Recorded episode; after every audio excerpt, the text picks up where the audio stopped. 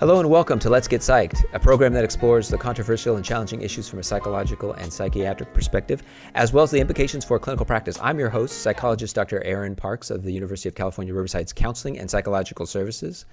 And I'm joined by my co host, second year child and adolescent psychiatry fellow, Dr. Toshi Yamaguchi. Hi, Tosha. Hey, guys. Third year psychiatry resident at UCR, Dr. Edgar Ortega. Hi, Edgar. Hello, everybody. And second year psychiatry resident, Dr. Alan Atkins. Hi, Alan. Hey, Dr. Parks. The views expressed on Let's Get Psyched are those of the speaker. They do not represent the University of California, UC Riverside's Counseling and Psychological Services, or UCR School of Medicine. All right. Well, on today's show, we're going to talk about humor and uh, what it means to maybe have a different style of humor. But before we get into that, Alan, uh, Alan, Dr. Alan Atkins. Now, this is something I know about you. Why? Because I know you and you're a friend of mine, that you are the founder and president of Brown University's medical school's improv group. So when, why, so so again, so many questions. Okay. What? yeah, what? this actually this could be a fun intro. So I came to improv for kind of the wrong reasons, or maybe the right reasons. But I came to improv not organically um, you know, I think most people gravitate to things because they just find themselves liking it. And I came to improv from this very calculated, like kind of mwahaha place of. I, I don't even know what that is. I, what is that? Is that you so, doing you know, some improv can, right now? Know, if, what what'd you say? I'm doing improv of a dastardly villain or something? Yeah, yeah, like uh, like Pinky, Pinky and. and is this it? Is it happening right, right now? Right. it's happening before our eyes or before your ears, folks so, so, you know, I think you might pick up a basketball at a young age and find that you like throwing around the basketball, and that would be a natural way to arrive at something. And and I came at improv kind of from a more like, oh, this is gonna help me have better social skills, and this is gonna make me healthier. And I, I had seen some research on it, and it was pretty painful for the first little while. And there's a there's a huge barrier to entry where it's just awkward. Um, if you're in a good class or something, uh, it, it doesn't have to be like that. And I think I was lucky initially. But anyway, by the time I was in med school, I was pretty into improv and. Um, yeah, so I, I started the the improv troupe at Brown Med, and then we ended up kind of um, collaborating with the improv theater in Providence and, and doing stuff there. Like what? Like you're talking about like there's shows like going to yeah. places and there's audiences watching it. Yeah, so it's long form improv. So it's not whose line is it anyway. It's it's stories where the performers are learning to cooperate in a way that brings humor. And so what what that offers to a person if you're trained in this is you're trained to see everything as funny. You're trained to accept someone else's. You're building a reality on stage. So you're trained to um, to accept someone else's reality as your own. So the perspective tra- taking training that you know, I thought would be really helpful in like a romantic relationship or with friends. Um, a lot of the improv, you know, so improv is more like a sport than it is like other comedy. We don't write anything ahead of time. We just try to get really good at it. So we rehearse several times a week for uh, like the one when we were at when I was at Brown, we were doing uh, three hours three times a week, and during that time, you're just drilling your brain to you know accept everyone else's ideas accept everyone else's ideas make the situation funny which i can't think of a more adaptive way to, to look at life. Oh yeah no that that makes sense. So this is like uh so uh, yeah this, this you you you like to challenge yourself alan which i i admire that about you. I would be i'd be scared. I'd be very scared i have a pull off for that alan. So you said that you came for the social bonding, interaction, possible relationship which is One of uh, when I was doing my research for this show, some of the things that came out that can be like what if it's long or short term benefit is some of those that you mentioned, and I'm curious to know what were the results in terms of you. Do you find it helpful? And number two, can you give us an example of something pro? yeah, sure. So okay, I appreciate that. that.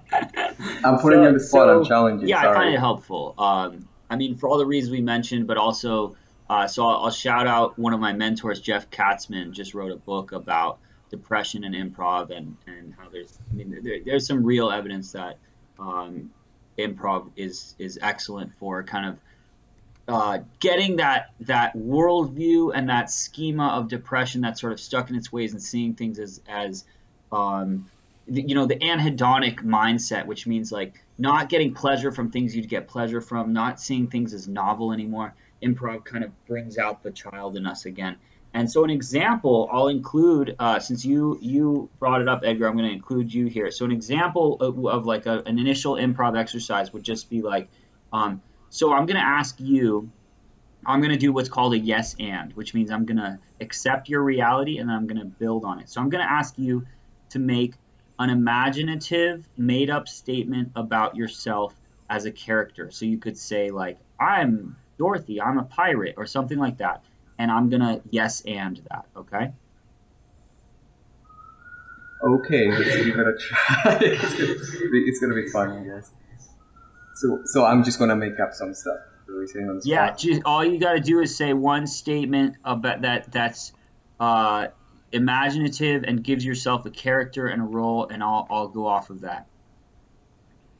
Okay, let's try it out. So, should I go first then? Yeah. Well, um, Juan, and I was born and raised as. Uh, Oh my god, this is what. You need to go to improv. you need to join the improv group. Let's... I'm just trying to make something really silly. One, I, I find it. I, I find it annoying that you are taking so much of your of your energy in this introduction. Uh, you know, you were supposed to you were supposed to come prepared and kind of go right into the poetry, and instead you're telling us who you are. I see that you you, you know you were supposed to wear a suit and you're not wearing a suit I just feel like we can't have you in our poet society anymore. And frankly, I also think you're a bad person. I saw what you did, uh, you know, with Rebecca, and, and I feel like it's just you're not someone I want to be around. You're killing my vibe. and scene. So I, that, that sounds really punishing. Wait. I would be so bad funny. at that. I I, I, I, I know I admire you for doing that. I, I, I feel like this is I you know this is the kind of thing that would lead to a lot of creativity, a lot of growth. I feel if you could conquer your fears in front of people and then just kind of just be freewheeling and be able to not have a script and just kind of go by the seat of your pants and then kind of just create things. That sounds pretty. I think it just puts you on your feet and then yeah. you have to come out with, with following the, the story or something. You just reacted and interacted with the other person. No, it sounds it sounds like a lot of fun actually. Now I think it's interesting the um, just like con- to contextualize your improv group being uh, in a medical school. I think that's really interesting. Like, did you guys apply it to medicine, to treatments, or your practice? I did do a project uh, involving improv for depression, but but actually the the thing about it being in a medical school was that it was so incredibly difficult to get people to loosen up and the idea that you have no idea what you're going to say when medical students are so trained to be so precise in their language mm. like and people yeah, do occasionally true. something kind of offensive comes out of your mouth if you do it for long enough and you're really trying to get yourself to completely have no filter it's weird you you do have to still kind of have somewhat mm. of a yeah. filter and some sometimes people go overboard and then they get freaked out but the biggest issue for the first year and a half was just getting people to show up because people didn't want to take time for fun in their lives. And we, we got free food and we had like, we tried to have a pretty committed group that would continue to show up. And even the most dedicated members, you know, if there was a test and there, and, you know, and in my first year, I think we had a test like every two weeks or something like that. People just wouldn't show. And it was fantastically frustrating. And improv doesn't work if you have if the, the improv energy builds when you have people to laugh at the jokes, right? But if it's just you and another person, you're just doing this really awkward high social energy. And there's no one to laugh and it's it's gruesome. Oh my god. That sounds awful honestly. humor is actually very unique to everybody um, and i feel like everyone's had their different styles. Now before this show we kind of circulated an assessment of our humor styles.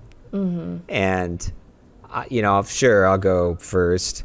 That, uh, you know, there's different uh, styles of uh, humor. And please, you know, if, if you want to just jump in there, fine, just go and jump in there. But there's a style of humor called self enhancing, which is one of the more um, one, one of the more uh, healthy ones where you're you're you're using this to enhance your relationships with people uh, or to enhance the self and then you can enhance your relationship with people it's called affiliative um, if you make fun of people or you laugh at the expense of others that's more of an aggressive thing or if you laugh at yourself that's more of a self-defeating thing if you're the butt of jokes now i want to say i want to ask you all where did you what kind of style of humor did you notice that that you had because i'll just volunteer that sadly i was at the 90th percentile of aggressive humor.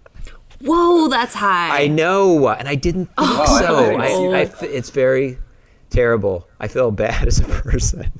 But this is what I was thinking. I was thinking I love laughing at people and, and celebrities and things. I don't laugh in people's faces. I, you know, I- sure I love laughing at you know people that you know yeah, celebrities behind their back, like you know, political figures and things like that. But I don't laugh at people in front of their face and hurt them.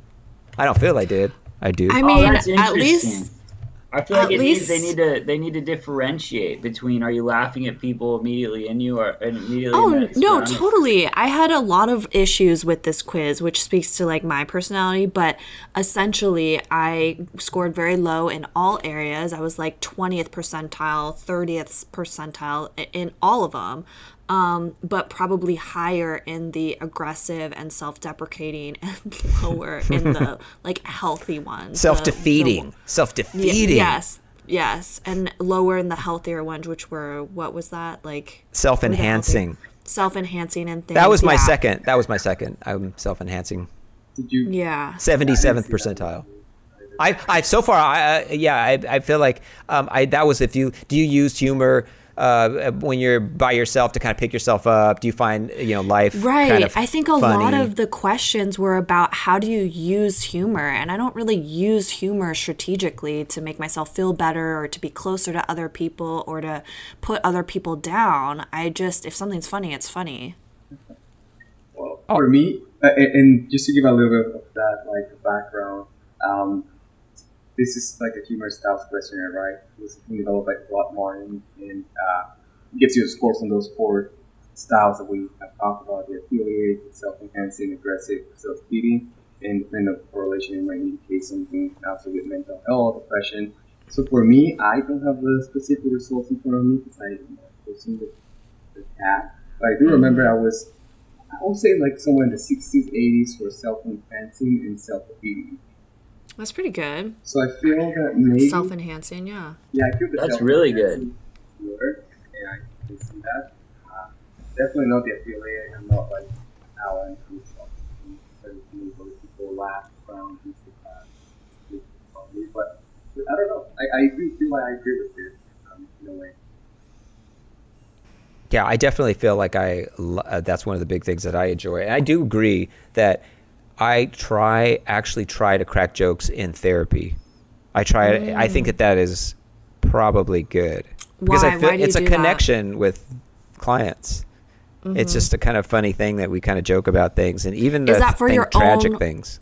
Is that for your own pleasure, like to enjoy Uh, therapy interesting and to enjoy your work, Interesting or is question. it more? Is it helpful? Is it effective in therapy? okay, I know it's probably helpful. That's just my belief.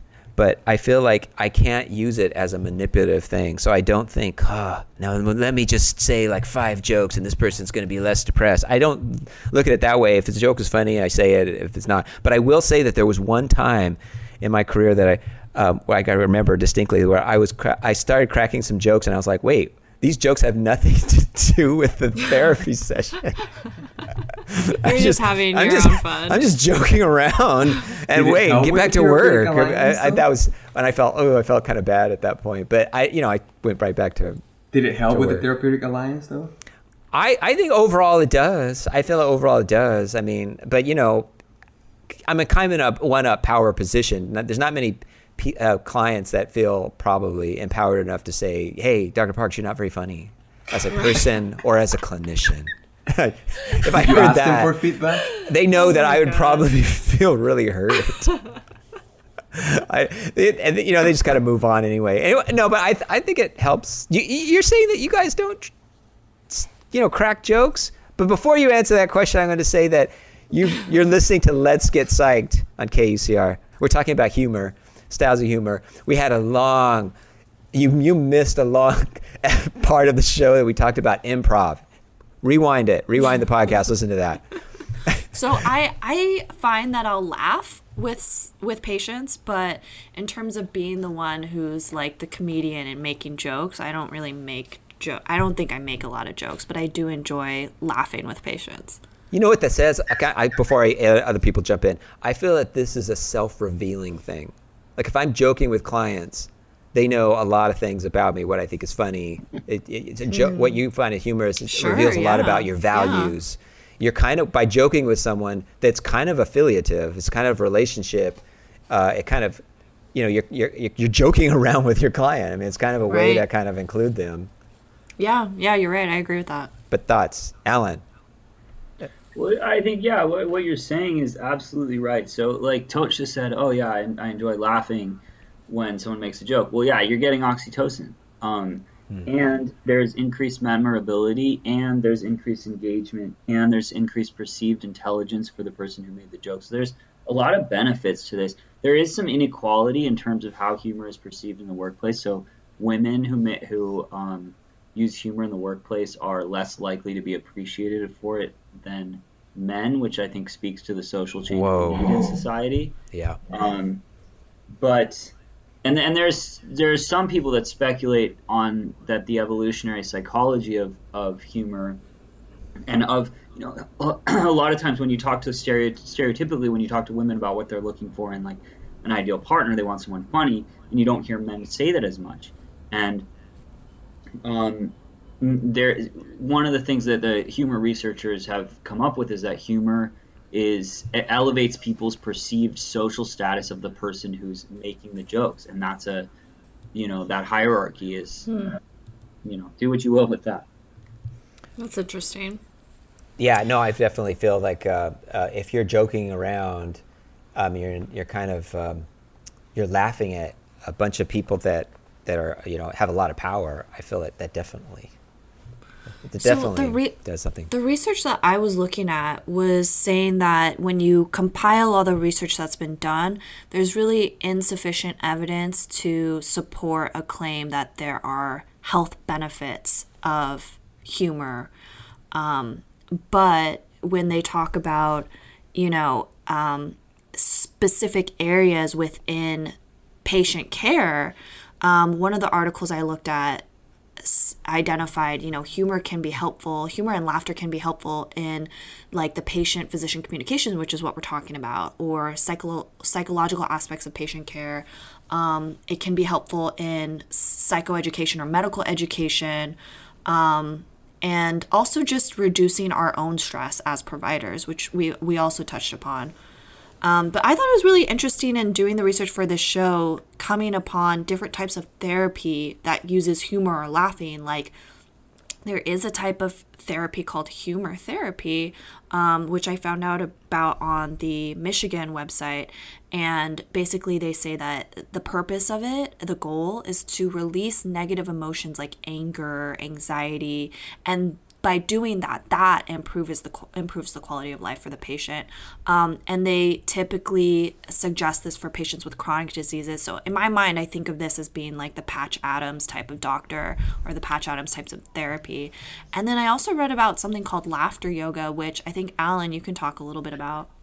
Yeah, this was uh, this was fun. So so there there ha- it's called I think it's called the uh, maybe the Laughter Society, and they have them in a lot of cities around here you go and you you hang out with a bunch of people. There's it's not what you would consider traditional yoga. You just laugh. So, so you don't. There's not a joke. Someone just starts laughing, and everyone else starts laughing, and you you just laugh together at nothing maniacally for some amount of time that the meeting lasts.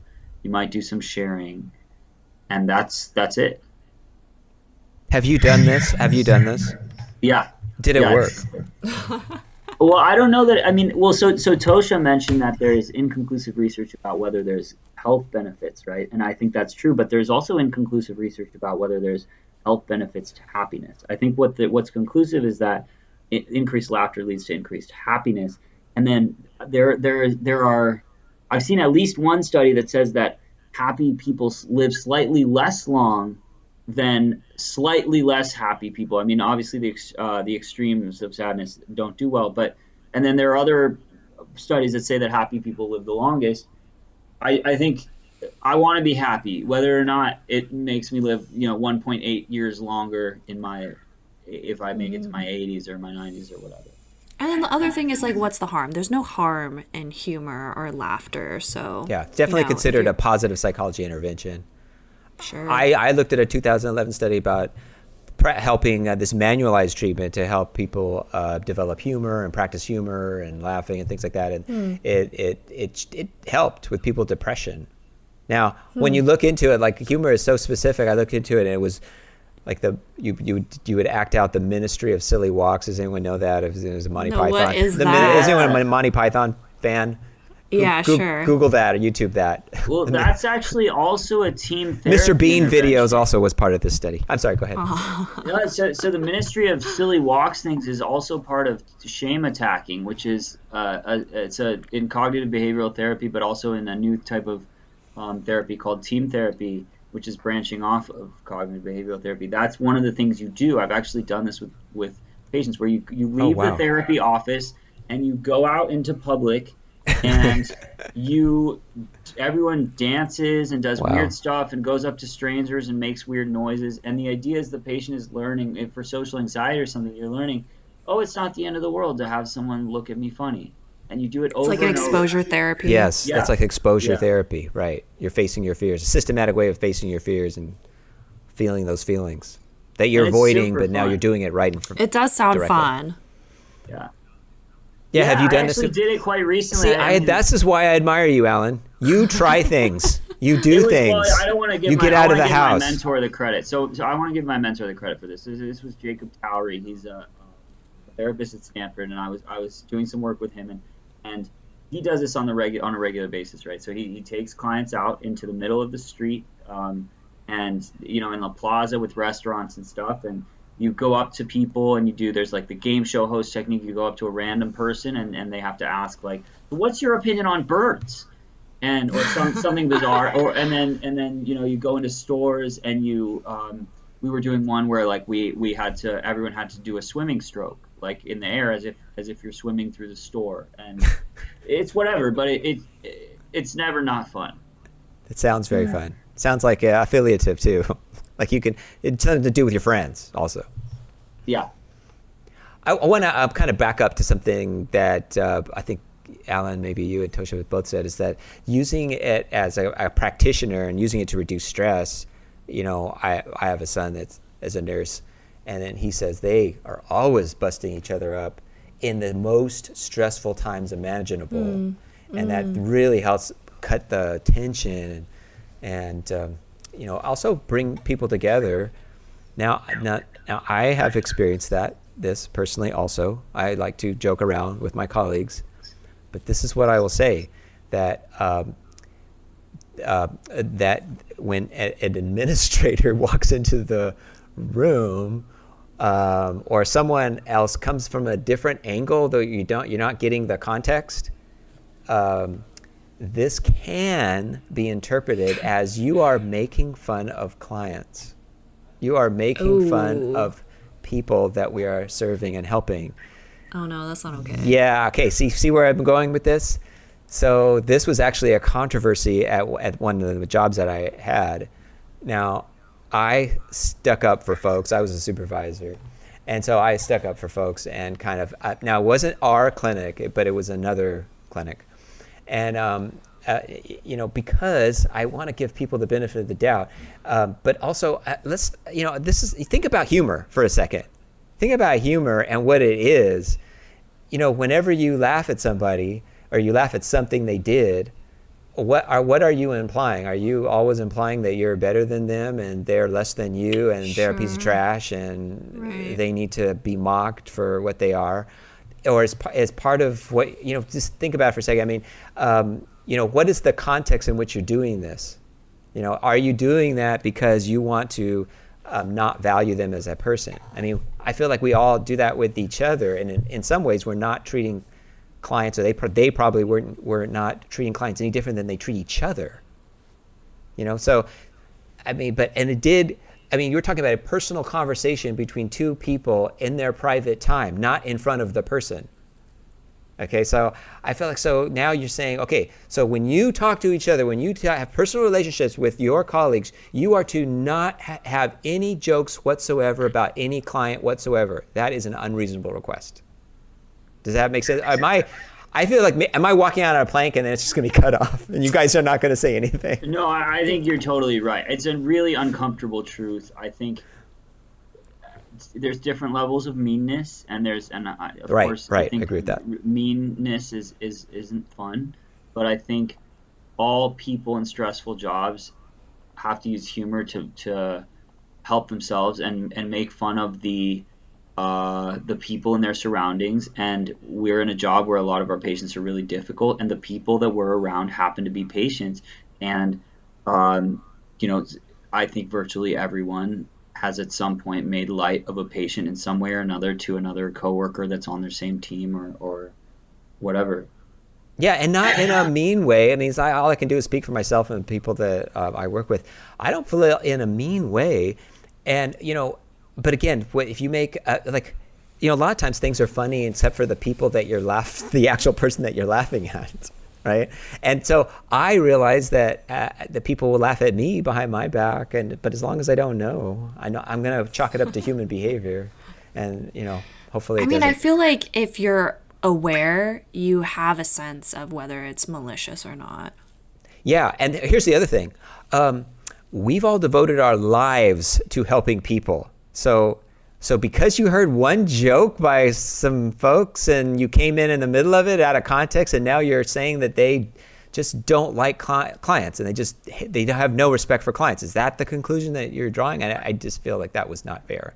At the same time, though, I do think, I mean, I actually find that this is one of the ways that I, in medical school, was sort of determining um, my medical culture. So I think different people. I'm I'm one of the folks maybe that's more easily offended by certain types of humor, and I found that there were certain cultures where I felt like, oh, this specialty tends to make fun of their patients in a way that I'm not comfortable with, and I felt like can't do that. And and and and um, which specialty? Call them out. Call them out. okay, why not? Why not? It, the, the, the one where I happened to to be on was was IM, and I think they work really long hours. They're frustrated, and oh, sorry, that means internal medicine. They in inpatient hospital medicine. They're they're seeing a lot of death. They're really frustrated, and mm. um, they don't have. They're not incentivized to have the time to really sit down and listen to their patients. So there was a lot of jokes about how annoying the patients were that, that want to talk to them and yeah, it wasn't. That is true. They're they're working hard, those hospitalists, and they do see a lot of death. I think yes, that kind of more aggressive uh, type of black humor is its use or can be helpful in those difficult situations and like circumstances. And some of the specific examples I found it was actually with healthcare providers and even soldiers and things like that when you are uh, almost exposed to a very traumatic, difficult moment. Especially right now, think about COVID and hospitalists. This is the people who work you know internal medicine doctors who see you when you're admitted to the hospital. So it's very very challenging, and sometimes it's a coping mechanism. I think definitely a coping mechanism, and that's that was the last word, Edgar. We've been listening to Let's Get Psyched. Today we were talking about humor and uh, different types of humor and some, some research about it. Thank you to our co-host, Dr. Toshi Yamaguchi, Dr. Edgar Ortega, and Dr. Alan Atkins. If you have comments, questions, suggestions for the show, you can write us at getpsyched on kucr@gmail.com. That's getpsyched on kucr at gmail.com. You can listen to past episodes of Let's Get Psyched on your favorite streaming platform. This episode was recorded in each of our respective homes and then mixed by our producer at KUCR, Elliot Fong. So special thanks go out to him. I've been your host, psychologist Dr. Aaron Parks. Tune in next week for another edition of Let's Get Psyched.